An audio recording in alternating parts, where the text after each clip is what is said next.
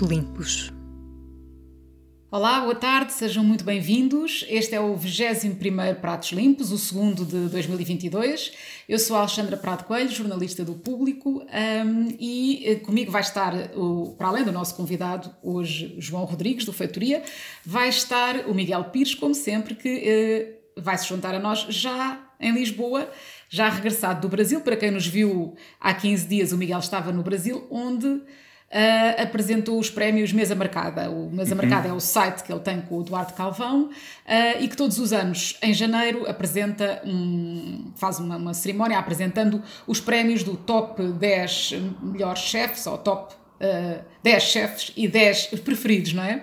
E 10 restaurantes, escolhido por um, um vasto grupo de, de, de, pessoas ligadas à gastronomia, tu poderás explicar um bocadinho melhor aí. Um, e uh, o João Rodrigues é o nosso convidado hoje, precisamente porque vem ganhando uh, o primeiro lugar há, há seis anos já. Uh, Miguel, depois o Uh, o, o, o, vosso uh, concurso tem também uma. Não é concurso, enfim. Uh, o, os prémios têm também. Um, a vossa premiação, exatamente. Tem também uma série de prémios especiais que vão sendo acrescentados, ou vem, há novos todos os anos, portanto há novidades todos os anos. como é que isso funciona, esse equilíbrio entre teres o top 10 chefes, 10 restaurantes? Que se tem mantido um bocadinho igual nos últimos anos, não é? Pelo menos este primeiro lugar tem-se mantido e depois as diferenças nos outros também não são assim tão grandes e depois os, os prémios novos, ou seja, como é que se gera isso numa premiação deste género? Olha, uh, assim, isto foi uma, quer dizer, uma, uma ideia, não, não se fazia nada disto em Portugal e continua-se a não fazer, e eu percebo porquê, dá, dá muito trabalho. Uh, começou há 13 anos, por isso esta foi, a, ou melhor, esta foi a 13 terceira edição, e foi também aquela que teve o maior, reuniu o maior número de votantes, 200 e, 272 ou 273, agora, agora estou, um, estou um bocadinho em dúvida, um, foram as pessoas que responderam a esta, a, a, ao convite, são pessoas, como tu falaste, a maior parte dos chefes, ou pelo menos dos principais chefes do país, um, pessoas ligadas à gastronomia, desde jornalistas, bloggers, bom, enfim, outras profissões dos restaurantes, Uh, e também o, o cliente, ou seja, o chamado um, gastrónomo, pessoas que gostam de, de frequentar restaurantes. Uh, estes prémios, durante vários anos, uh, de facto, foi apenas este, este top 10, que depois se publicava e continua a publicar a lista completa, não é? Neste, neste caso, houve 300 e tal restaurantes que foram referenciados ou foram votados. E, e, e, e era, e pronto, e era, e era isso. De facto, percebemos que Uh, e, e, creio que é, é normal, é? ao contrário às vezes do que acontece noutro tipo de votações, em que há um painel de cinco pessoas de uma revista ou de um jornal ou de outro meio qualquer, e todos os anos pode escolher de acordo com aquilo que essas cinco pessoas um, chegam ali a um acordo, e normalmente todos os anos há alguém diferente. Nós esquecemos quando são coisas que são votação, e se pensarmos nas grandes votações que existem em qualquer outra área, seja do desporto ou, uma, ou algo do género, não há mudanças também grandes todos os anos, sei lá, o Messi e o Ronaldo ganham os prémios da Bota de Ouro há 10 anos, ou uma coisa assim, o Roger Federer no ténis ganha há 7 anos consecutivos o melhor jogador de ténis, enfim. Por isso, nesta área, seja internacionalmente no 50 Best ou aqui, de uma forma natural, ou seja, se deixarmos expressar o júri sem termos influência nele, Uh, ah, um, não há essas alterações todas e é normal, porque isso indica também que existe uma certa estabilidade, os projetos não são voláteis e também não estão todos, todos os dias a surgir génios ou coisas que rompem ao ponto de mexer com todo ou com a maior parte uh, do júri. Por isso, nesse sentido, uh, é, é uma situação normal, se calhar às vezes gostaríamos que houvesse mais alterações, mas de facto não, não, não há, não, nós não manipulamos. O que nós Sim, fizemos. Desculpa interromper-te, mas uh, uh, é bom haver alterações até porque é o que dá notícia, não é? No fundo, depois a dificuldade é como apresentar uma coisa que não pareça ser a claro, repetição do que claro. foi o ano passado. Mas, mas, mas, curiosamente, se tu fores ver o. E, e, obviamente a maior parte das pessoas não vão, tirando eu, se calhar mais ninguém vai. Se eu for ver um, um histórico dos últimos 10 anos, se calhar há 10 anos ou 9 anos Uh, o, top, o atual top 10 estavam dois ou três, não eram os 10. Por isso há, há de facto alterações, todos os anos há alterações.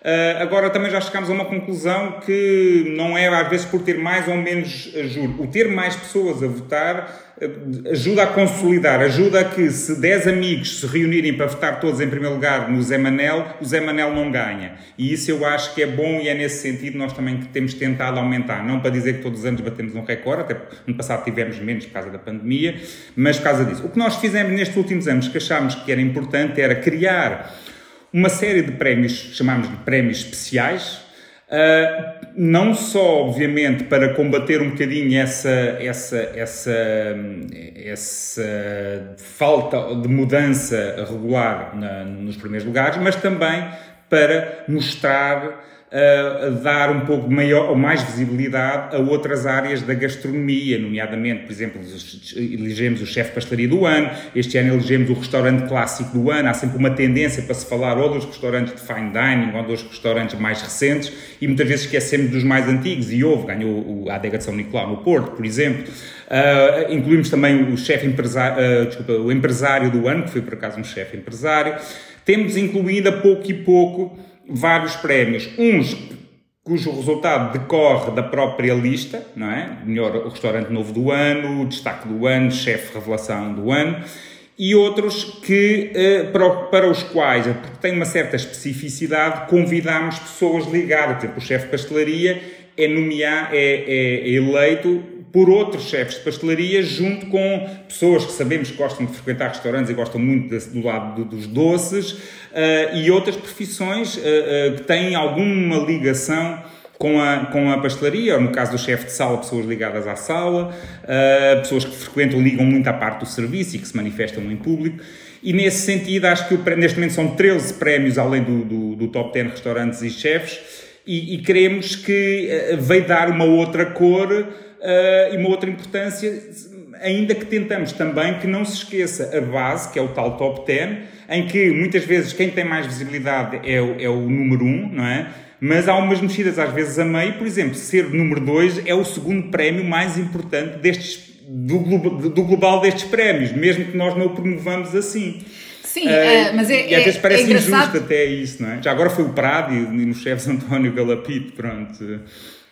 Mas é engraçado, precisamente porque nós, estando do lado aqui do, no, no, público a fazer a notícia depois sobre isso, o que acontece é que vamos à procura, tentamos encontrar aqui um equilíbrio entre uh, dizer quem é o primeiro lugar, obviamente, mas depois tentar meter no título uma novidade, não é? Claro. E puxámos pelo, uh, pelo Rodrigo Castelo do Balcão, em Santarém, uh, que ganhou um dos prémios especiais, não é? Claro. Que foi, teve uma subida muito grande. Uhum. Uh, e acabámos por não falar, de facto, do, do top 3, por exemplo, não é? Quer dizer, falámos do João Rodrigues e depois optámos por um dos prémios especiais para dar um, um toque de novidade. Mas eu também te queria perguntar uma coisa que é um, essa diferença entre ter dois tops, um top de chefes e um top de restaurantes, uh, qual é a lógica disso e o que é que isso nos diz depois? Não, eles não coincidem inteiramente, não é? Não, não, exato. É assim, o, é, internacionalmente este tipo de prémios existe ou uma coisa ou outra, não é? O Best Chef Awards ou World 50 Best Restaurants.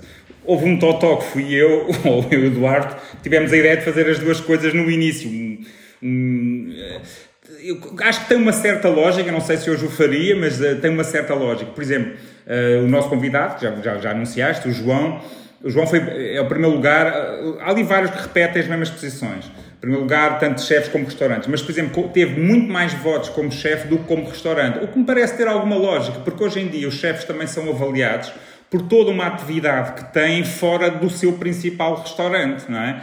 No caso do João, por exemplo, destacou-se bastante com matéria, destacou-se bastante ainda congressos internacionais, ganhou um prémio uh, internacional em França, sei lá, o Henrique Sapessoa, por exemplo, está mais bem classificado do que o Alma, também fruto de outros restaurantes que abriu e que foram, e que foram notícias, e também ter sido um dos, dos chefes portugueses mais, se não mais, acho que o mais bem classificado no Best Chef Award todo esse tipo de coisas vai ter, algo, vai ter uma influência porque são atividades que as pessoas têm paralelas àquela que é o restaurante principal. No caso do João, o projeto de matéria, acho que lhe deu uma visibilidade eh, que acho que teve projeto, muito a ver com isso. O projeto de é? matéria, para quem não sabe, eh, é uma plataforma em que eh, o João partilha informações sobre produtores e dá uma visibilidade a, projetos de produtores. Mas ele já vai falar disso, já vamos não, falar Mas deixa-me só dizer uma coisa, assim, isto parte do princípio, obviamente, que a pessoa foi, a, a pessoa é convidada a votar no restaurante que mais gostou o seu preferido, que visitou no ano anterior. Pronto.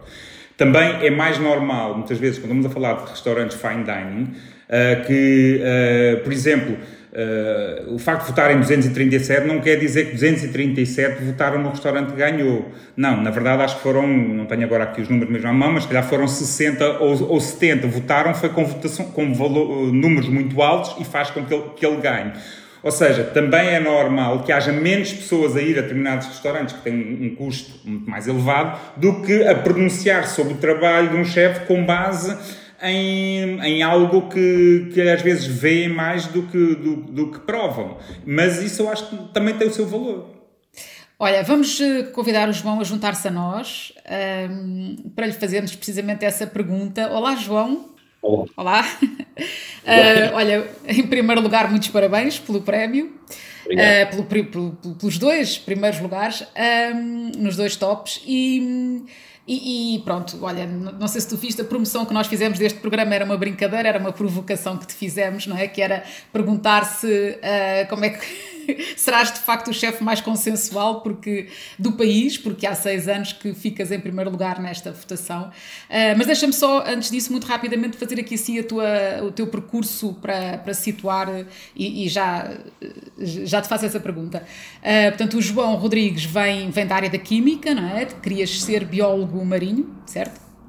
Uh, depois passou pela Bica do Sapato, teve com o Fausto Aroldi, uh, pelo Ritz Four Seasons, depois novamente com o Fausto Aroldi no Pragma, no casino, no casino de Lisboa, não é? Uh, ganhaste o chefe cozinheiro do ano em 2007, não é? E desde 2009 que estás no Altis de Belém, primeiro com o chefe Cordeiro, E depois, uh, já, já como chefe executivo principal do, do, do, do hotel, e uh, com o Feitoria, que entretanto em 2011 ganhou a primeira estrela.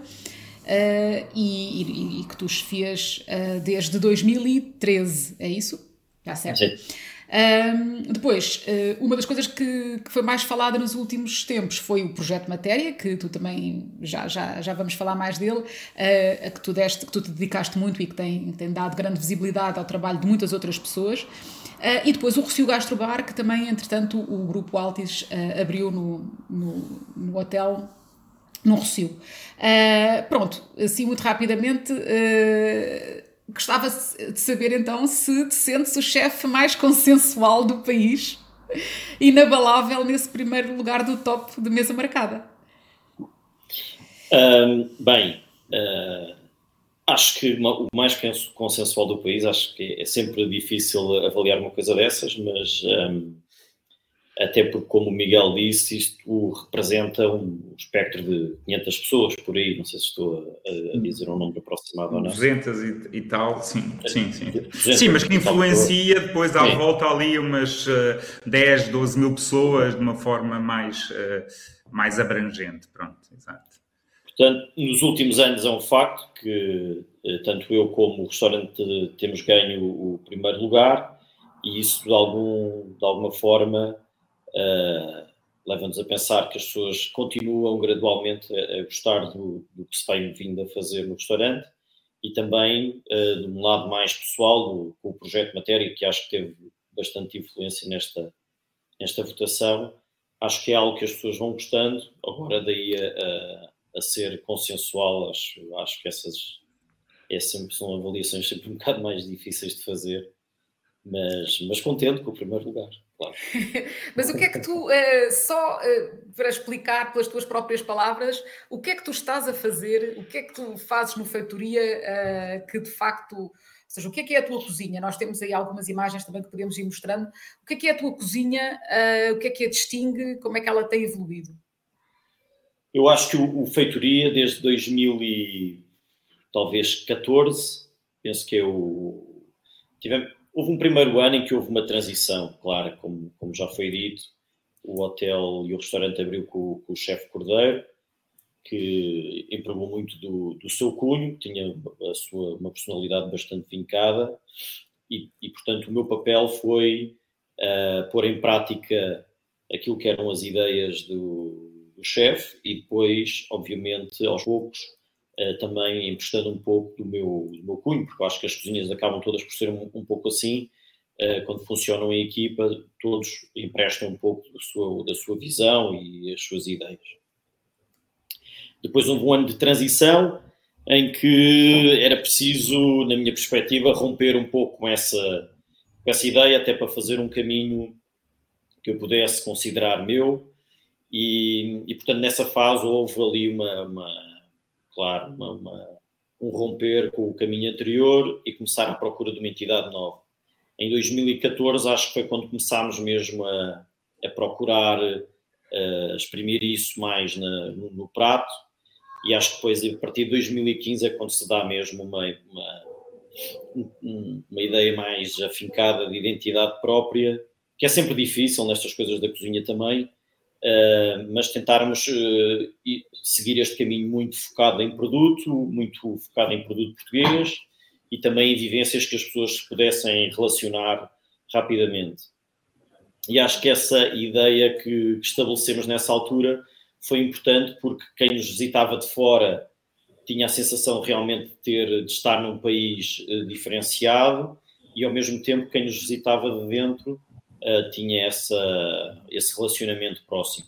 Uh, não quer dizer com isto que fosse o Feitoria o único restaurante a fazê-lo. Lembro, por exemplo, o Zé Vilés já faz este, esta ligação muito direta, este, este imaginário cozinha portuguesa há muito mais tempo, um, mas nós procurámos ser muito um, focar-nos muito no produto, no produto em si. E depois começámos a trazer o produto à sala, explicar um bocado a história do, que, é que, do que, é que as pessoas estavam a ter naquele momento, e depois procuramos a, a, começámos a procurar também a origem desse produto, e então, no fundo, acabávamos por por transportar as pessoas por uma viagem uh, pelo, pelo país, ou pelo menos parte do país. Acho que esse foi o caminho que fomos fazendo. Uh, a cozinha em si, acho que é, é, é, é, é de uma simplicidade que às vezes não é. Porque é importante que as pessoas sintam diretamente uh, e percebam quais são os sabores que estão no prato, e portanto o nosso trabalho ali está muito mais disfarçado, mas há uma, há uma naturalidade grande, uma, uma, há, um, há uma relação grande e direta, muito, muito direta com, com o produto em si. Portanto, depois acaba por ser um trabalho também bastante visual, mas em termos de cozinha eh, eh, privilegiamos a, a simplicidade e a, e a pureza dos sabores. Posso só acrescentar uma, uma dica aqui, o, é, é, esta simplicidade às vezes tem sido um apanagem muito grande nos últimos anos, os, um determinado tipo de chefes, que eu acho que é como o João, um do João também se encara, parece até um bocadinho assim com uma espécie de um Papa uh, no País Basco, do, do assador Echevarri, embora depois cada um faça à sua maneira, e ainda bem, e não, e não são obviamente cópias. Mas às vezes quando o João fala de uma, de uma certa simplicidade, é um bocadinho como aquela história da sorte dá-me um trabalho. E essa simplicidade não é só arranjar o melhor, o melhor produto e tentar não assassiná-lo. Estava a acabar de ver uma daquelas imagens em que aparece lá um caldo Uh, quer dizer, eu podia aprender todas as técnicas de trabalhar aquele produto, mas para fazer aquele caldo, não sei se alguma vez eu chegaria lá ou se, ou se não demoraria uns 4 ou 5 anos, não sei. Ou seja, às vezes há uma. Esse lado que eu acho que nós devemos tentar ajudar também a descodificar, de alguma, às vezes de alguma linguagem, que eu acho que ele não é assim tão simples, não é? Eh, eu percebo que é não mascarar os sabores, tentar tirar o melhor do produto, mas às vezes por trás dessa simplicidade há, há, há muito trabalho e muita gente envolvida, não é, eh, João? Era exatamente isso que eu estava a dizer, mas não queremos que esse trabalho e que essa parte que as pessoas conhecem, conhecem menos seja o foco, não é? Porque hum. uh, eu acho que em, uma, em numa determinada altura, e restaurantes como a Feitoria, tinhas pratos com muitos elementos e coisas às vezes muito trabalhadas, com muita técnica, uh, uh, mesmo na, na, altura da cozinha molecular, chamada cozinha molecular, havia muita coisa que parecia impossível de fazer e nós não, nós não queremos tirar o foco àquilo que achamos que é importante. É claro que o trabalho uh, está lá, a técnica é emprega a favor da, do, do sabor, uh, e não tanto na, na questão de, uhum. de, tornar aquilo quase inatingível, não. O, queremos é fazer o, o, processo contrário, quer dizer que no fundo a cozinha é, é algo que todos nós eh, sabemos, sabemos e gostamos e podemos fazer um, ehm, e não queremos que isso, não, não, não queremos criar patamares, queremos só que as pessoas desfrutem. E é claro que depois, nesse, nesses caldos, nos molhos, uh, na maneira como arranjamos o, o produto, aí vamos empregando a, a, técnica que fomos aprendendo ao longo do tempo, mas não queremos que isso absorva totalmente a experiência. Queremos que as pessoas desfrutem do, do, do sabor e da mensagem, que às vezes é mais importante. Em, em, alguns pratos temos, tentamos criar uma mensagem, algum, alguma reflexão, e portanto queremos que as pessoas se foquem mais nisso do que propriamente nas questões técnicas de cozinha. Tu, uh, tu dizias no, no, no, no, site do Feitoria, tem uma, uma apresentação em que diz qualquer coisa como que tu queres que as pessoas, que vocês querem que as pessoas se relacionem novamente com a matéria, com o cheiro da terra, a brisa do mar, enfim, trazer Sim. para dentro do restaurante essas coisas, não é? Uh, mas, mas o restaurante é um restaurante, não é? É um sítio, uh, por definição, fechado como é que tu uh, lidas com essa questão? Porque depois tem havido, uh, no matéria, por exemplo, uma ligação de facto aos sítios, ou seja, o, levar as pessoas também a experimentar as coisas no próprio sítio onde elas são produzidas, uh, que, que, é uma experiência completamente diferente, não é? Portanto, como é que tu geres essa questão de trazer a brisa do mar e o, e o, cheiro da terra para dentro do restaurante e a vontade também de levar as pessoas para fora? Isso, isso seria o mesmo que perguntarmos a, a, alguém que escreve um livro e dizer-lhe isto é só um livro, são folhas e uma capa. E, portanto, depois eu acho que o trabalho está em conseguir, através da pessoa estar ou se entregar, não é? Porque primeiro, primeiro de tudo tem que haver essa, também essa vontade da pessoa que visita de se entregar, não é? Porque há pessoas que vão ao restaurante numa perspectiva de vou jantar ou então vou vou, olha, vou conhecer aqui isto e não se entregam verdadeiramente. Eu acho que para, para um restaurante como a Feitoria, uh, e para todos, na minha opinião, a pessoa deve se entregar a 100% para poder desfrutar e perceber o que é que do outro lado nos estão a querer dizer.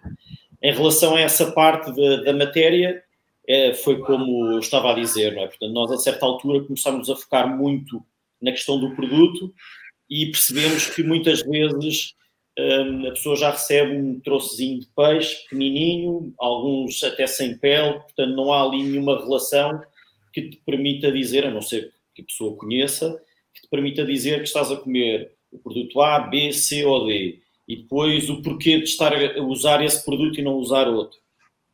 Porque naquela época Uh, e depois leva-nos imediatamente, nós percebemos isso muito com os estrangeiros que, que, que tinham uma relação muito agridoce com, com peixe, por exemplo. Nós mostrávamos o peixe e tínhamos reações de, de, de, todo o género, como se fosse aquilo fosse uma coisa do outro mundo, ou de, de asco, do género, tire-me isso daqui, senão já não consigo comer nada. E depois aos poucos vamos percebendo que a relação que as pessoas têm com, com tudo aquilo que a natureza nos dá está bastante afetada porque há um distanciamento cada vez maior e, portanto, quisemos vincar essa posição promovendo esse tipo de, de experiência. Uh, tínhamos cogumelos da, da, estação, mostrávamos os cogumelos antes de os servir, um, o peixe antes de o servir, os carabineiros antes de esmagar as cabeças na prensa.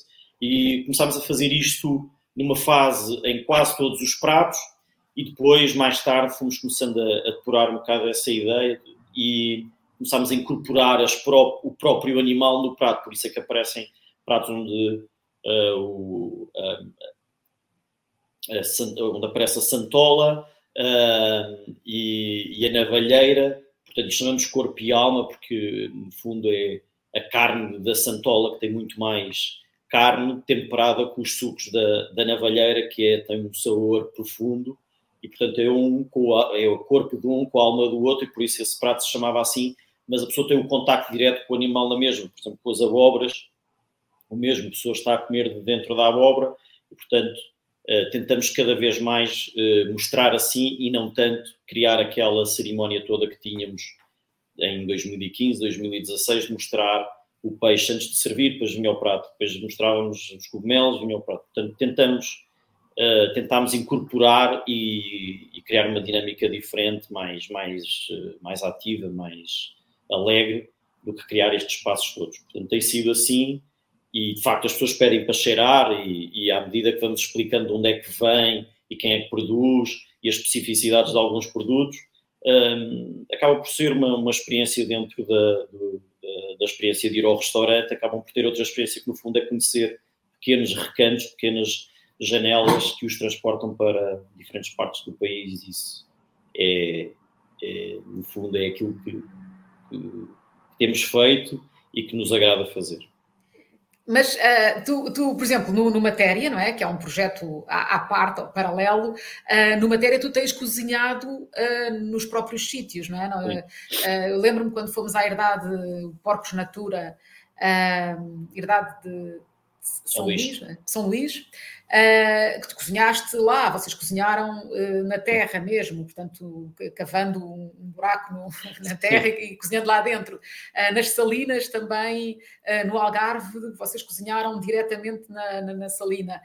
isso é uma aproximação à matéria diferente, Sim. não é? Quer dizer, qual é a, o que é que isso te traz enquanto cozinheiro de diferente? Um, como eu estava a dizer, portanto, fizemos isso, esse trabalho no restaurante, de, mas não deixa sempre de haver um certo conforto, até porque começámos a fazer os jantares matéria ainda antes destes, destes eventos com o projeto matéria, começámos a fazer jantares no, no, no restaurante, em que trazíamos os produtores para falarem e para apresentarem os seus próprios produtos no restaurante. Um, só que eu acho que fica qualquer coisa por dizer, porque as pessoas estão no conforto de um restaurante, uh, sentados na sua mesa, e, portanto, toda aquela mensagem é, é interiorizada, mas não é sentida. E, portanto, com estes eventos, uh, com o projeto Matéria, o que queríamos fazer era exatamente o oposto, era transportar as pessoas para o local onde o produtor está e incluir, obviamente, esse produto na, na, no jantar ou no almoço, porque não há uma regra definida, uh, que, estivéssemos a fazer no evento. Uh, portanto, por exemplo, no, na Herdade de São Luís, com o Francisco, Uh, o que fizemos foi juntar, uh, juntar os três amigos, neste caso foi o, o António Galapito e o Vasco Coelho Santos. Cada um escolheu um dos animais que era produzido, porque ele tem vários animais, uh, porque a, produção é, é, uma produção regenerativa, portanto, tem vários animais que trabalham em conjunto para produzir solo, e cada um tem a sua função. Portanto, a ideia era fazer um, uma refeição, cada um escolhendo cada um dos animais e, e cozinhando de uma determinada forma. O Vasco fez de uma forma uh, neolítica, aquilo fez um buraco e cozinharam aquilo lá dentro do buraco durante várias horas. Um, e, portanto, o que aconteceu foi quando as pessoas chegaram, tiveram um tour enorme com o Francisco para perceberem um pouco a, a, o relevo, não é? O, as condições climatéricas. Estávamos em março, não estou em erro, ainda estava frio, ameaçava chuva. Uh, portanto, aquilo foi, foi tudo assim um bocado no limite mas acabou por correr tudo muito bem. Um, e portanto foram dar uma volta grande, cansaram-se, andaram para cima, para baixo, viram as vacas, perceberam o que é que faziam com as vacas, o que é que faziam com os porcos, o que é que faziam com as cabras, com as ovelhas. E depois chegaram a um sítio com uma charca enorme, onde não já havia... Com bastante, já com o apetite muito aberto. já com muito apetite. Uh, onde havia uma charca enorme e não havia sala nenhuma, portanto estávamos a céu aberto, no meio do, do montado, não é? chamou-se assim, um dia no montado, e, e, nós estávamos a cozinhar ali também um bocadinho sem rede, uh, com a lenha que ele nos arranjou. Tivemos um problema com a lenha inicialmente que estava completamente úmida e, portanto, vimos a coisa assim de repente a, a fugir ao controle. Mas lá de manhã lá se conseguiu arranjar mais lenha seca e conseguimos fazer. E pronto, e, essa, e são, essas, são essas dinâmicas em que estamos um bocado sem rede, hum. que depois acabam por fazer, felizmente correu bem e foi um evento que, nos deu muito prazer fazer, mas é isso que nos faz sentir um bocado vivos. E, e, e diz-me uma coisa, já que estás a falar desse exemplo, assim, uh, Uh, enquadra-se muito dentro de uma coisa que se tem falado nestes últimos anos, que é as pessoas querem sair e, e ter experiências, não é? Sim, sim. É tanto esse, esse como depois outro que fizeste uma salina, não é? Uma salina do, do, do, do Jorge Raiado, no, a Salmarino, Algarve, Salmarino. Onde, tanto quanto eu me recordo, porque eu não, eu não tive nenhum, infelizmente, em nenhum destes dois eventos, mas já tive, por exemplo, já visitei a salina, ele não tem sequer eletricidade, não é? E, e, e, também, vocês obviamente iam cozinhar muito na brasa, com o Aitor Arregui do, do, do Elcano, um restaurante super conhecido em, em, Espanha, na verdade, super conhecido no mundo, por esse lado da, da, da grelha. Uh, mas as pessoas querem experiências, mas às vezes parece que ainda não sabem lidar, às vezes, com, com o imprevisto ou com algum desconforto. Uh, do modo geral, uh, há queixas ou, um modo geral, a maior parte das pessoas gosta, mas há sempre um ou outro. Não, a gente nem sabe muito bem ao que vai, porque é convidado de alguém ou uma coisa assim do género e que, fica, e, que, e que, exige os confortos de um restaurante. Olha, o que eu saiba, não houve assim grandes queixas, acho que as pessoas adoraram. Uh, o primeiro fizemos na. O primeiro de todos até foi na Quinta do Arneiro, foi o primeiro que fizemos. Uh, e foi um, um almoço uh, inteiramente à base de vegetais e foi em outubro de 2020, se não estou em erro.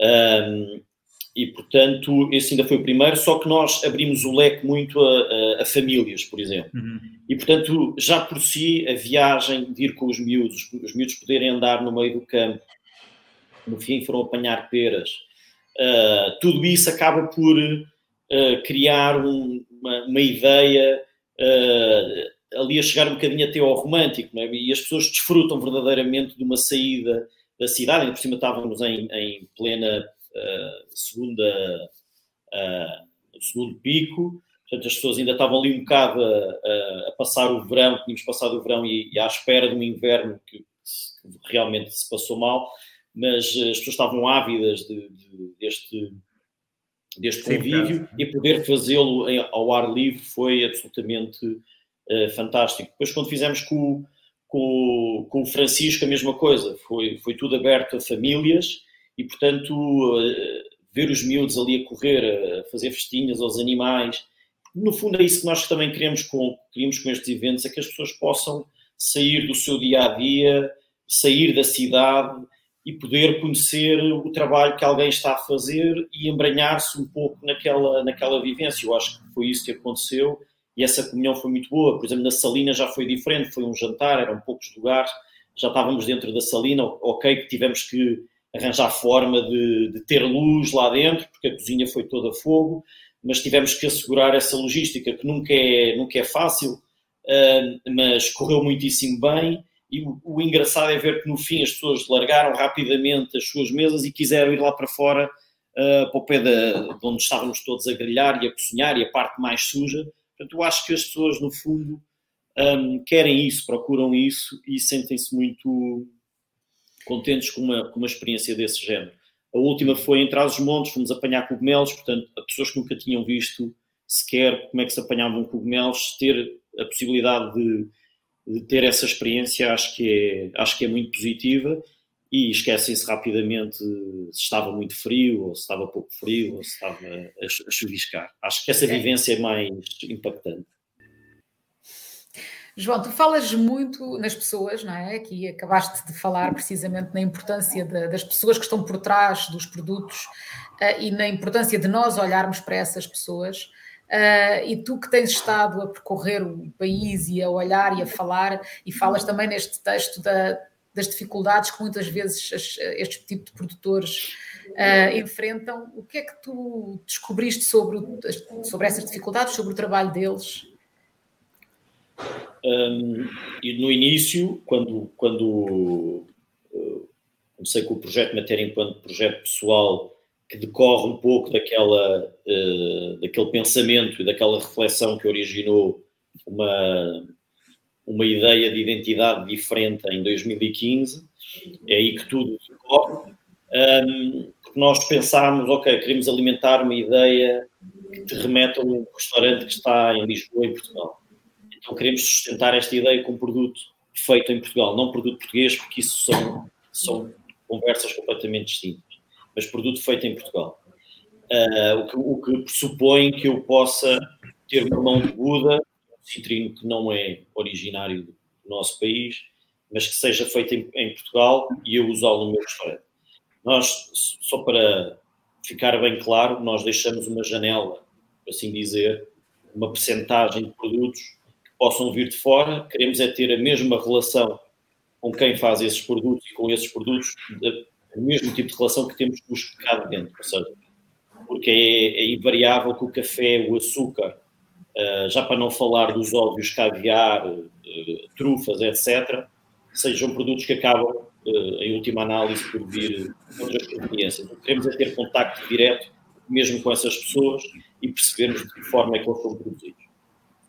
voltando um bocadinho atrás, quando tivemos esta ideia de sustentá-lo com um produto português, tínhamos que ir à procura uh, e perceber quem é que o estava a fazer e onde é que ele estava. Muito centrado no produto, como eu já disse, e depois começámos, a, obviamente, a telefonar a chefes de cozinha, que é o nosso contacto direto para tentarmos perceber onde é que estão os produtos e perceber em cada região o que é que tinham, o que é que costumavam usar, quem é que estava a fazer. E à medida que fomos fazendo telefonemas, fomos percebendo que, de uma forma geral, a dificuldade era a mesma quase para toda a gente. E muito, muito eh, muito prendia-se com não saber, ou seja, com alguma falta de informação, e depois também, em alguns casos, com falta de logística. Mas esse é um problema que ainda hoje se mantém, o problema da logística, e que em algum momento terá que ser resolvido e teremos todos que ajudar a resolver. Depois, a partir do momento em que percebemos isto, quando decidimos temos que começar a ir viajar pelo país, algum, começar a visitar regiões, é claro que já conhecemos determinados produtores, esses servem de âncora, não é? Para fazer as viagens, e depois eles próprios vão dizendo: ah, pá, conheço mais um ali, conheço, vocês deviam visitar a pessoa não sei quem. À medida que vais falando com, com os chefes e com outras pessoas que não, não têm que ser só chefes, são pessoas relacionadas, pessoas que gostem de gastronomia, que gostem de comer e que estejam relacionados de alguma forma com, com a comida, todos eles vão passando informação. E a questão foi: uh, então, ok, então vamos visitar, vamos perceber. E nessas visitas, à medida que fomos falando com as pessoas, para perceber exatamente como é que tudo aquilo era feito, o porquê, vamos começando a perceber que há que isto é muito ah, vai para além daquilo que nós temos a ideia. Uh, uh, sei lá, uh, a geada a afetar, o ser humano, o ano a seguir aos incêndios, por exemplo, alterou completamente a, a estação, as estações e, e, e, as épocas em que os produtos estavam a sair. Portanto, há uma série de fatores que, que os, os, os, produtores em si sentem na pele, mas de alguma forma nós que só estamos habituados a receber, não é? A receber para depois transformar, quando não estamos em contato, quando não temos esta noção, uh, pensamos sempre que é, pá, aquele tipo não tem nada, ou isto é sempre a mesma coisa, ser muito difícil, não é? Por isso é que durante muito tempo era mais fácil, provavelmente, conseguir alguns legumes específicos vindos de França, vitela da Áustria, que propriamente conseguir ter essas coisas em Portugal. Eu acho que muito se prendia por falta de informação. Por isso é que a determinada altura, quando tivemos esta informação toda e vitalizámos uma espécie de, de portfólio para nosso uso, uh, caiu-nos ali um bocadinho a ficha e dizer, pá, se toda a gente tem esta dificuldade, vamos partilhar e ao mesmo tempo vamos, no fundo, incentivar a que todos ajudem também a construir este, uhum. este espólio, não é? Eu calculo que antes do, antes do matéria já havia a troca de, de, informações, calculo por WhatsApp ou mensagens, troca de fornecedores uns com os outros, aquele egoísmo que, que era muito de uma determinada época, não sei, do, dos anos 2000, em que cada um tinha os seus produtores e não os partilhava, porque era o segredo, era eu ter uma coisa que o outro não tem, ter essa vantagem. Passámos por uma época, obviamente, em que em que há essa partilha em bem até um bem comum desse, desse tal produtor. O, ou seja, isso já se fazia de uma determinada forma, mas a forma como vocês agora, como tu fizeste, ou, ou as pessoas que trabalham contigo neste projeto, matéria que foi criar uma base de dados ali escancarada para quem quiser utilizar, e, e não é só os chefes, não é? Uh, por exemplo, havia um chefe de facto, agora quando chegaram a, a Lara Espírito Santo e o George McLeod vieram de Inglaterra para abrir um restaurante que era o 100, eles dizem que assim ter uma matéria é propor-lhes quer dizer, propor-lhes um enorme trabalho de andar à procura dos produtores. A partir dali eles foram à procura, mas já com uma, com uma, com uma base. Mas também, por exemplo, eu recordo no, tempo, no, no período da pandemia, uh, e não só, e muitas pessoas depois ficaram, as, muitos particulares e muitos desses produtores, sem, sem o canal dos restaurantes para escoar, conseguiram que arranjar clientes diretos para, para atenuar os, os, os prejuízos. E nesse sentido, o, o matéria de facto é, é, um, é, uma, é um bem público que se, se, tornou bastante importante, não só como uma plataforma para mapeamento de produtores para os chefes, mas também para, para o cliente final. Além de outra coisa importante, desculpa estar aqui a, a fazer de advogado do, do projeto, que é um mapa que eu acho que algumas coisas precisam ser melhoradas, mas também um mapa da sazonalidade de, de, do produto, nomeadamente do peixe. As pessoas acham que o peixe, tirando a sardinha, não tem sazonalidade. Quer dizer, tudo tem, até os animais também têm. E isso é, é, de facto uma, uma, essa base de dados, ainda por cima atraente do ponto de vista de navegação e, e visual, uh, tem, tem esse, esse mérito também. Não ser só uma coisa de para profissionais, mas também um pouco ao serviço de toda uma comunidade que quer utilizar, não é? Sim.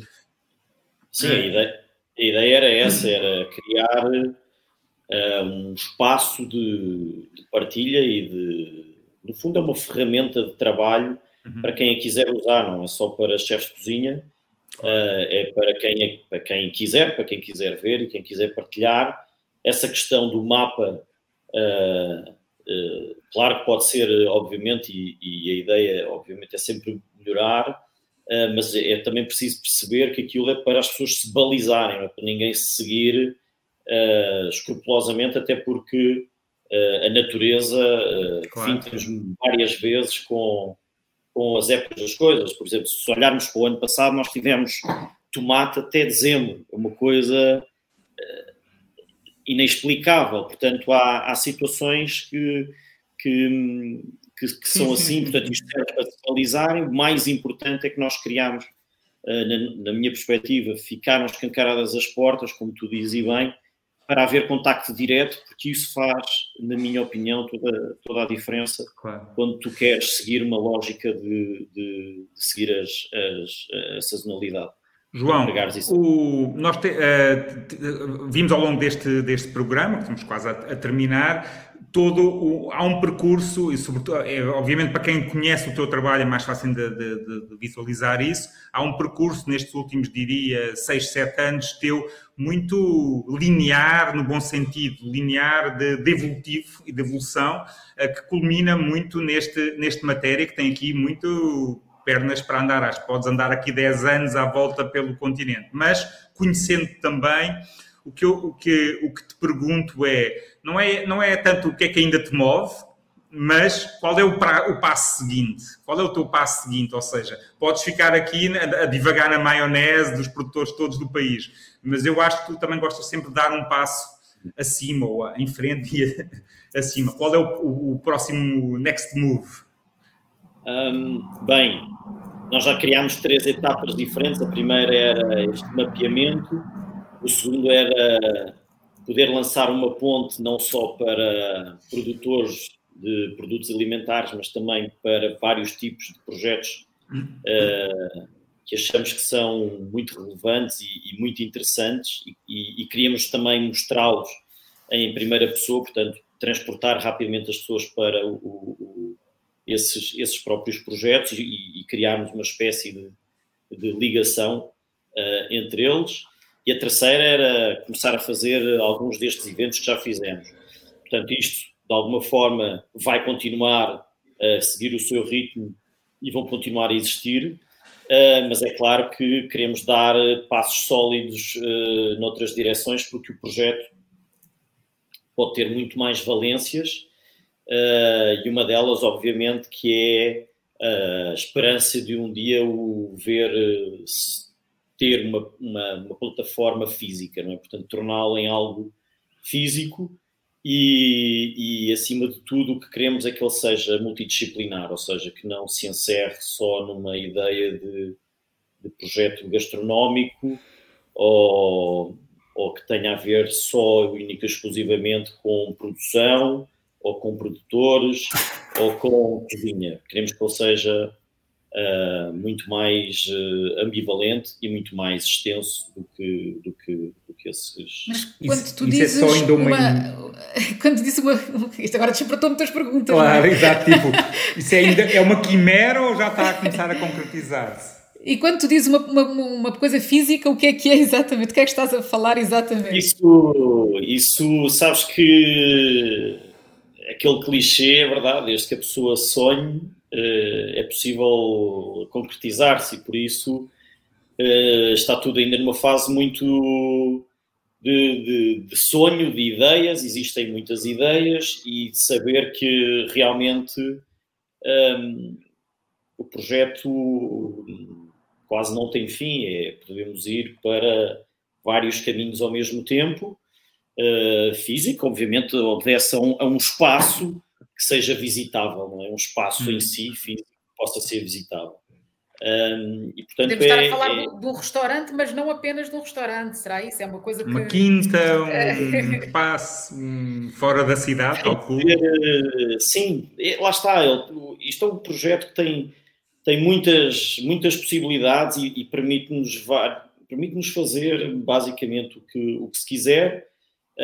Agora também não vale a pena estarmos aqui a, a querer eh, concretizar que depende de muitas, muitas outras coisas, mas um, as ideias existem e, portanto, é conseguir transformá-las em algo palpável. Mas achas não, não que há uma, proba há uma probabilidade a curto, médio prazo de se concretizar? Não, eu estou a dizer isto assim, eu tenho ideia que um dia vou ter uma, uma pequena 3 hectares de vinha para fazer vinhos naturais, mas eu vivo bem com a ideia disso nunca acontecer. Ah, não, eu, obviamente que eu quero que aconteça. Não? Uh, eu encaro muito o, o, o, projeto como um projeto de vida. Uhum. E, e foi algo que, uh, pelas vicissitudes da, da situação, foi algo a, a, que me dediquei muito mais nestes últimos dois anos. Não é? Acabei uhum. por uh, ter o tempo para me dedicar muito a fundo e, e explorá-lo. E, portanto é claro que depois, quando estas coisas acontecem, um, eh, começamos a, a, a sonhar e a, e a, perspectivar e a planear. E, portanto, é curioso que diga, é, digas é, isso. Quando, quando se abriu, uh, eu fiz uma pergunta no, no, no, Instagram, quando foi para promover o programa, que era façam perguntas.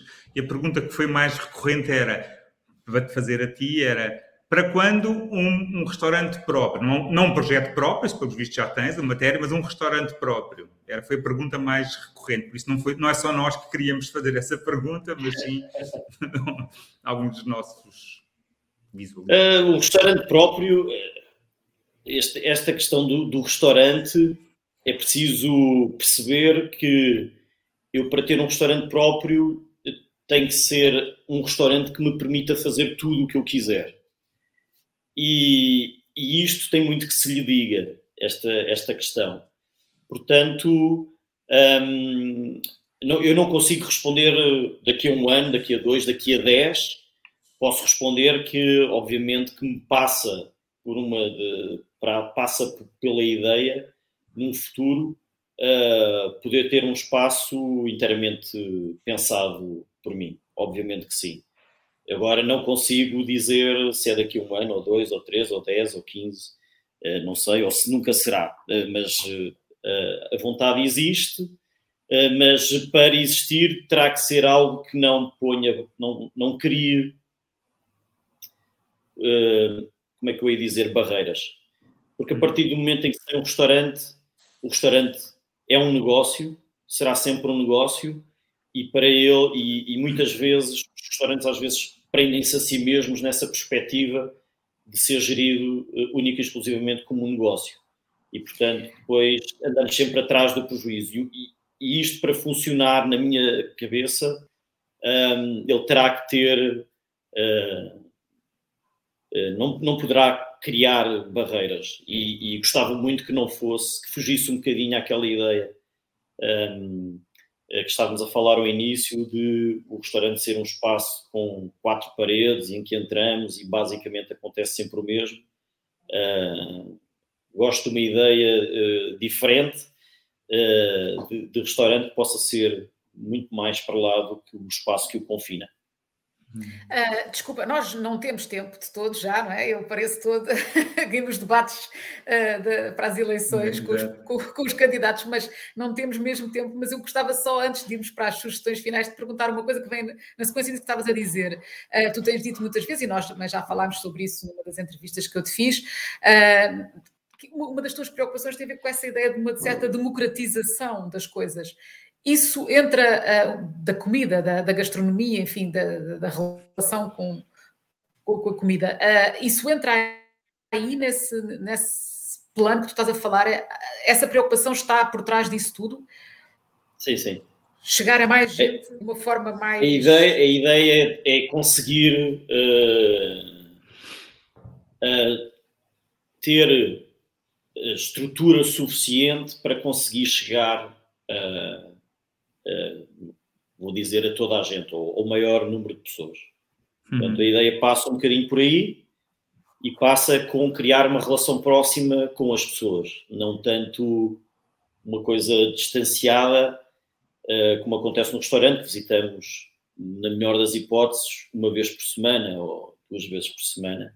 No caso do feitoria, às vezes é uma vez por ano, não é? Algumas pessoas vão feitoria uma vez por ano ou, ou de seis em seis meses. Portanto, e isso, ou seja, para criar um projeto, ele teria que ser muito mais abrangente, muito mais ambivalente, para conseguir abraçar e ter uma relação eh, não só de visita, mas ter uma relação com, com, com as pessoas. Isso é, uhum. isso é algo que me passa muito pela cabeça, que ele tenha uma, uma, uma forma, uma forma não é uma forma física, uma forma estrutural e pensada de funcionar de uma forma diferente, mas isto uh, é, é, difícil, obviamente, criar sempre algo novo é sempre muito difícil, portanto, não sei se criarei algo novo ou se pelo menos uh, algo diferenciado.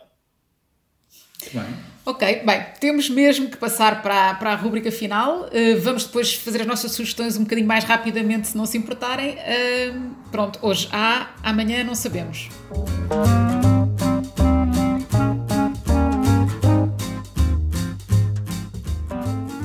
João, queres começar tu? Qual é a tua sugestão? Olha, a minha sugestão tem um bocadinho a ver com a conversa toda que nós tivemos e este foi o livro que trago um livro e foi o livro que se calhar me apaixonou, me fez apaixonar definitivamente pela cozinha, porque é um livro que mostra uh, cozinha, mostra o processo criativo e mostra alguma reflexão sobre esse processo criativo.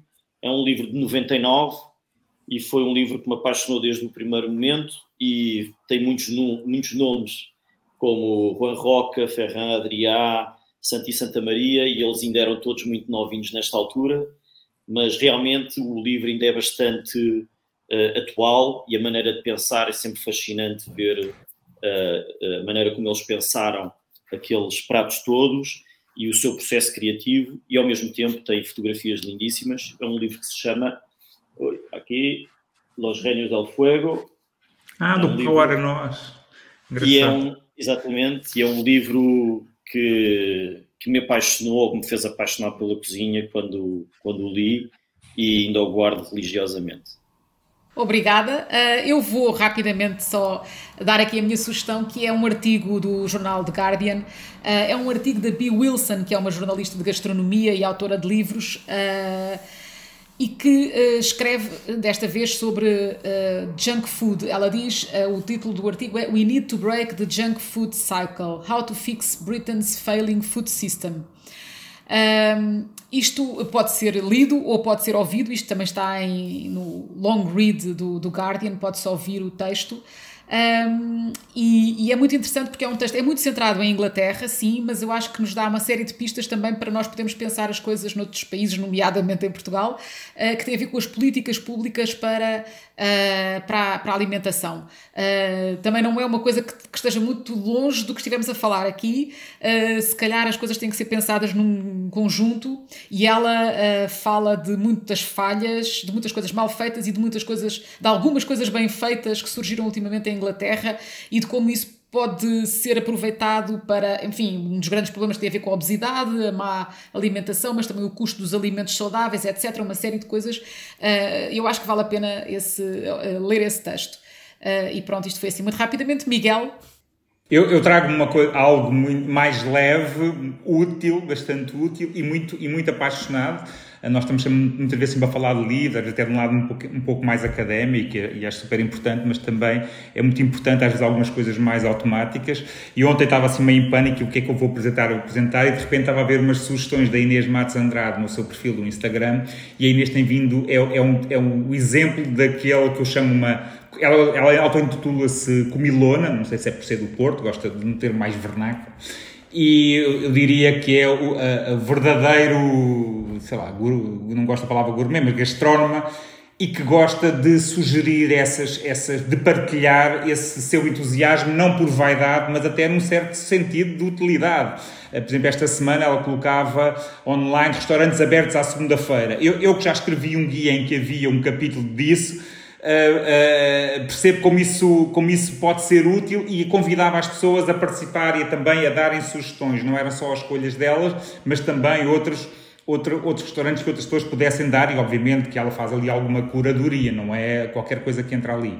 E isso é muito interessante e, e muito bom esse lado apaixonado e não só aquele lado do eu com o meu garfo à frente e a fazer uma boquinha de duckface como muitas vezes há esse lado mais vazio do, das, das, redes sociais. A Inês presta aqui um grande serviço público, nomeadamente nos stories, e sempre de uma forma uh, criativa uh, e interessante, e de facto eu não, eu não sei como é que ela consegue ir a estes lugares todos, mas ela, estão documentados com imagens dela uh, e sempre contextos, é muito interessante. A Inês foi, foi jornalista do, já agora do Time Out, ou seja, ela é uma amadora com uma base profissional, ela foi jornalista da, da Time Out Porto e depois Lisboa e hoje trabalha na agência de comunicação, no, no, no, no apartamento, isto é, um, é uma coisa à parte que ela faz enquanto apaixonada para gastronomia, embora também trabalhe em parte com esse lado. Uh, por isso convido-vos a seguir a Inês Matos Andrade, quem não o faz ainda, ou pelo menos os, estas sugestões todas que ela tem, tem feito.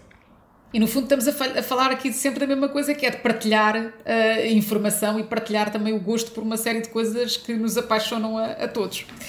Ok, Miguel, obrigada. João, muito obrigada e ficamos a aguardar ansiosamente novidades desses projetos e dessas, dessas ideias. E muito obrigada a todos que nos ouviram, que nos viram. Até daqui a 15 dias.